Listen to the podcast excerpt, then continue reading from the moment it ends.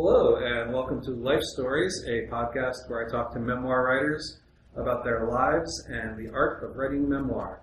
I'm Ron Hogan. My guest today is Rick Moody. He's written several novels. Uh, there's actually another memoir a few years back, but we are going to be talking about his second memoir today, uh, The Long Accomplishment, which takes its title from a Jack Gilbert poem.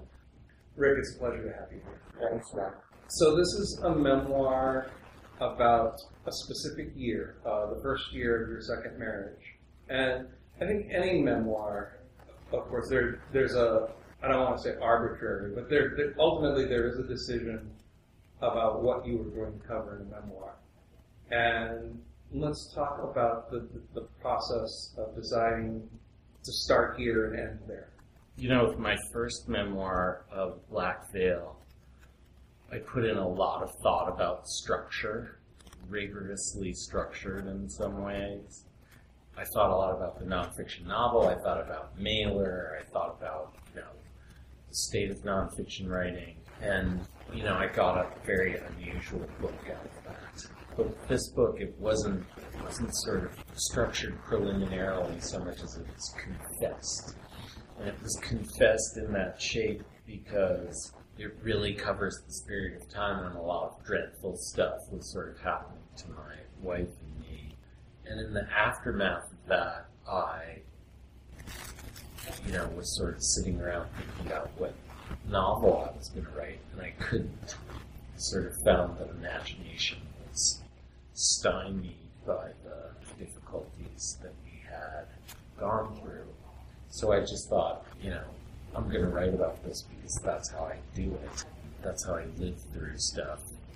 And I picked the year just because major events kind of happened in that year. And that seemed like a sort of structural contrivance that would be organic and near at hand. But, you know, it hadn't escaped notice for me that Walden was made in that same structure, you know, Thoreau's Walden takes a year as its subject. And so, you know, the idea of making it chronologically narrowly focused sort of permitted me to go and not have to second guess it. So I used, I borrowed that structure from the others, but it helps me sort of not spin out in too many directions. As you discussed in the opening chapter, although this is a very calamitous year for you, an annus horribilis, as you, you say at one point, it seems to, at least at the point that you chose to start, it seems to hold a lot of promise. You know, you write about how you had had various addictions finally in the rearview mirror with some significant distance. Uh, and this second marriage was promising to be better than the first. I think like one of the, if it's not the opening line, it's certainly in the first paragraph, that in order to have, you know, to, think of a, a successful second marriage, you have to have gone through a, a bad first one. So it seemed like you were on the cusp of things are looking good for Rick Moody. I mean, in the book, there's a sort of uh, um, totem of bad luck, and the totem is Charles Manson signature that I got. And it's less that I believe that we had bad luck because of Charles Manson than um, I should point out that I did not walk up to Charles Manson and get his signature in prison where he was, but rather that through a sort of long chain of, of uh, other folks, I managed to happen onto a postcard that he'd signed. But the point of uh, the appearance the, of the Manson signature in the book is simply that there are these periods where sort of talent, privilege, charmed life, uh, you know, or all the other things that might guarantee that you have a relatively easy ride, fail horribly, you know. And that was kind of what happened. And in the midst of all this stuff, all these calamities started piling up. It was natural in that sort of symbolic reading way to want to say, who's responsible? Why is all this taking place? You know, what did we do wrong? And as you say, I've done a lot of things wrong. But for whatever reason, we kept coming back to this Charles Manson signature as though if we could get rid of it somehow, which we did, maybe the bad luck would stop. So I don't know what caused it. It just was. Maybe sometimes these are just things that happen and they happen the way they happen. But the promise went awry for a while. In the book, the idea is that your marriage is strong if you can survive this stuff. There's a certain aspect to reading memoir, particularly memoirs by literary people. You know, this sense of, you know, how is Rick Moody going to handle this? Uh, you know, what is Rick Moody going to have to say about this? And I mean, I think the answer to the first question is in the same way that a lot of us are going to deal with things like infertility and the stress that that puts on, or or or drawn out divorce proceedings. Your reactions are, yeah, certainly they're specific, but there's also there is also a universal quality to them. I was having a conversation with um, T. Kira Madden, you know her book, along with The Tribe Follows Girl. It's a really great recent memoir. You know, her book has really hard material. It makes my book look simple by comparison. And I was saying to her, what's the process to get the stuff down for you? And she said, focused on craft. The craft for her freed her from sort of burdens of confessionality in a way. But I had a different idea this time, and for me, it was like craft and candor were at opposite ends of, of dialectic, you know. And so I sort of set aside the high style of some of my novels and so on to try to just tell the story. And, you know, what you're saying, that they're not dissimilar difficulties from what other mortals would go through. To me, that's that's thrilling to hear because that's the effect that I wanted it to have. You know, that I would just be a sort of worker among workers with respect to the hardships and hopefully say something honest and, and usefully observational about how ordinary citizens go through stuff like this. Yeah, or it's like you know, there's not some special like A-list celebrity room where where where you have to go to, as the as the, the jargon is in the fertility treatment. It's like produce the sample. It's like you've got to go into the same you know porn mag filled room with every every other man going through this has to go through. Yeah, and that's how I feel about it. You know, at this point in my career, that's how I feel about it. And and I'm hoping, you know, that especially with the case of infertility, what's the purpose of the book like this? Men don't often write about infertility. You know, it's much less frequently described from the guy's side of the problem than from the mother's side. But I would like to sort of shed a little light on hopefully that, you know, can write in burden for anyone else, then that's worthwhile. As a memoir of the opening year of a marriage, you talk about the way that marriage is, in a sense, defined by the stories that accrue as you're living through those events, your reactions to, to those events, and how you get through them together define how the marriage is going to be. So even though there's a very singular consciousness in the writing, it really is a collaborative effort in terms of living. It would be untrue if I did not say that Laurel played a, a real role in the book, in the sort of shaping of the book. Like at the galley stage, she went over it very closely.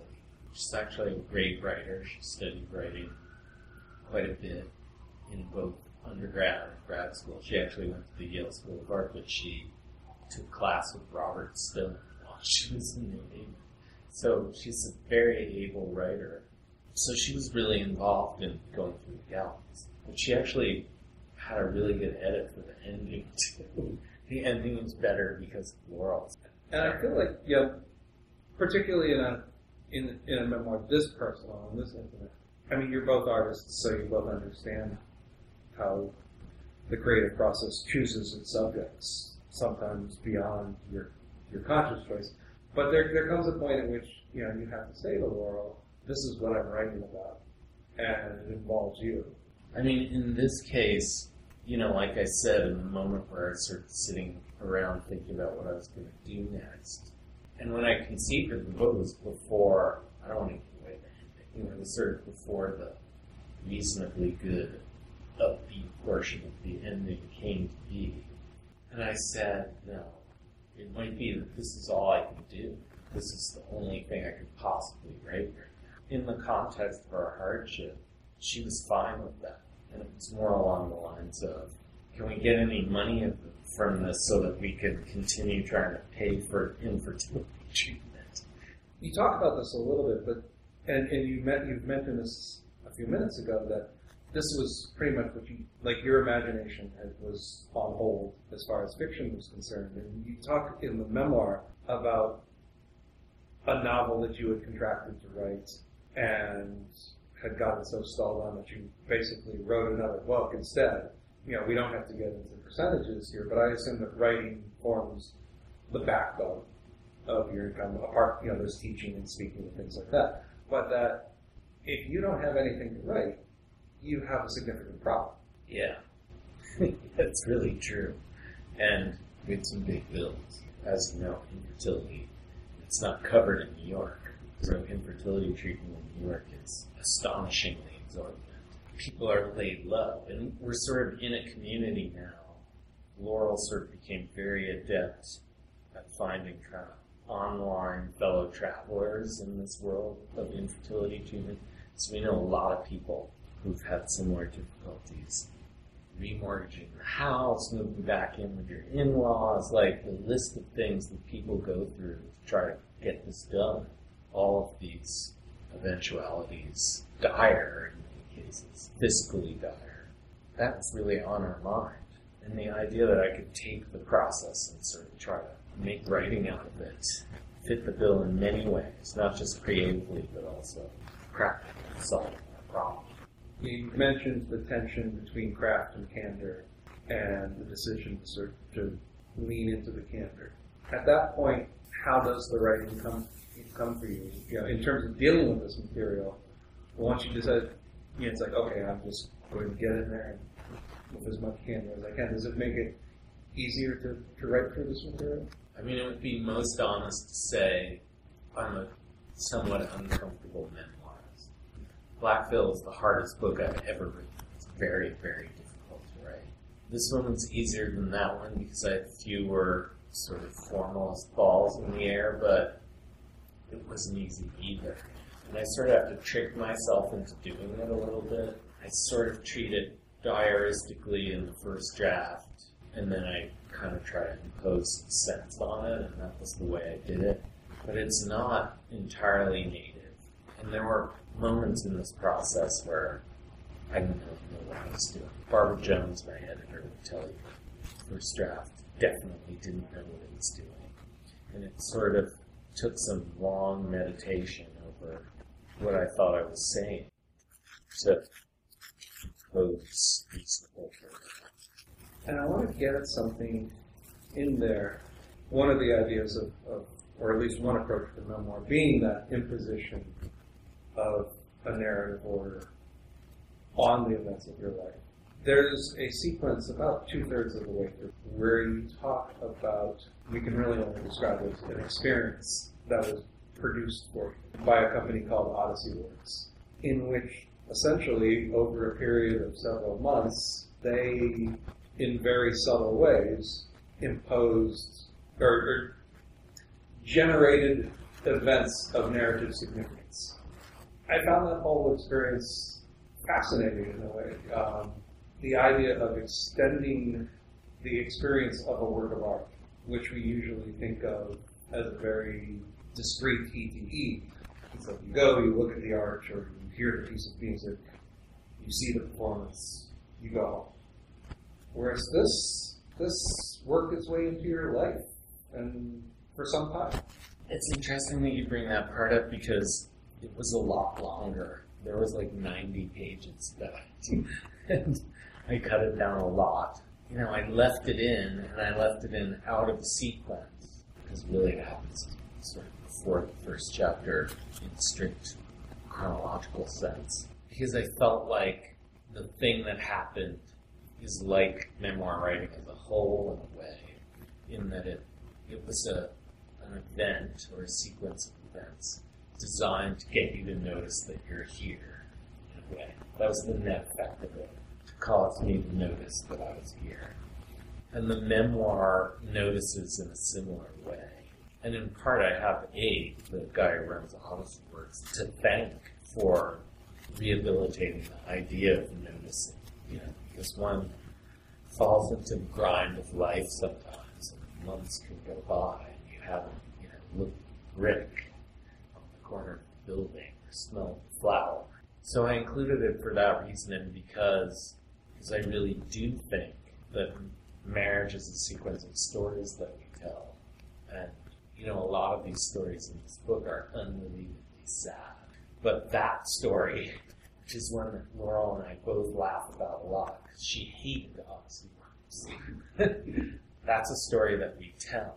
And I wanted to have something in the book that would serve as a bit of lightness, but which still supported the thesis of the whole. That notion of reawakening the, the sense of noticing, of uh, the sense of being here. You know, this is not a theme that the long accomplishment wears on its sleeve necessarily, but it is also, or, or you are also, not silent about the support, the comfort and the support that a sense of spirituality, and you have your particular one, I have my particular one, everybody else has a particular one, Yeah. but that it that it has a role. Yeah. I mean, it's funny that we're sitting in this office, which if I looked out the window the right way, I can sort of see where some of these chapters take place in just the area that you're talking about, which is the area of institutionalized spirituality. Uh, but yeah, and the being here of Odyssey Works is sort of crying at similar issues. And by and large, I wouldn't be here sitting in the room if I didn't have that stuff in my life because the sort of seductive voice of self destruction is so overpowering that I have to have that if I'm going to continue to to do my work. It feels like a particular form, and this is also partly based on knowing that you know one of the other projects that you've done, that you worked on a book uh, about, or wrote an introduction for a book about uh, collecting some of the, the key Quaker documents, and that sort of sense of Quakerism to me has that sense of being in the world and paying attention to detail that is useful not only in the sort of moral conduct, but also as a creative person, that sense of actually noticing the world around you in order to represent it.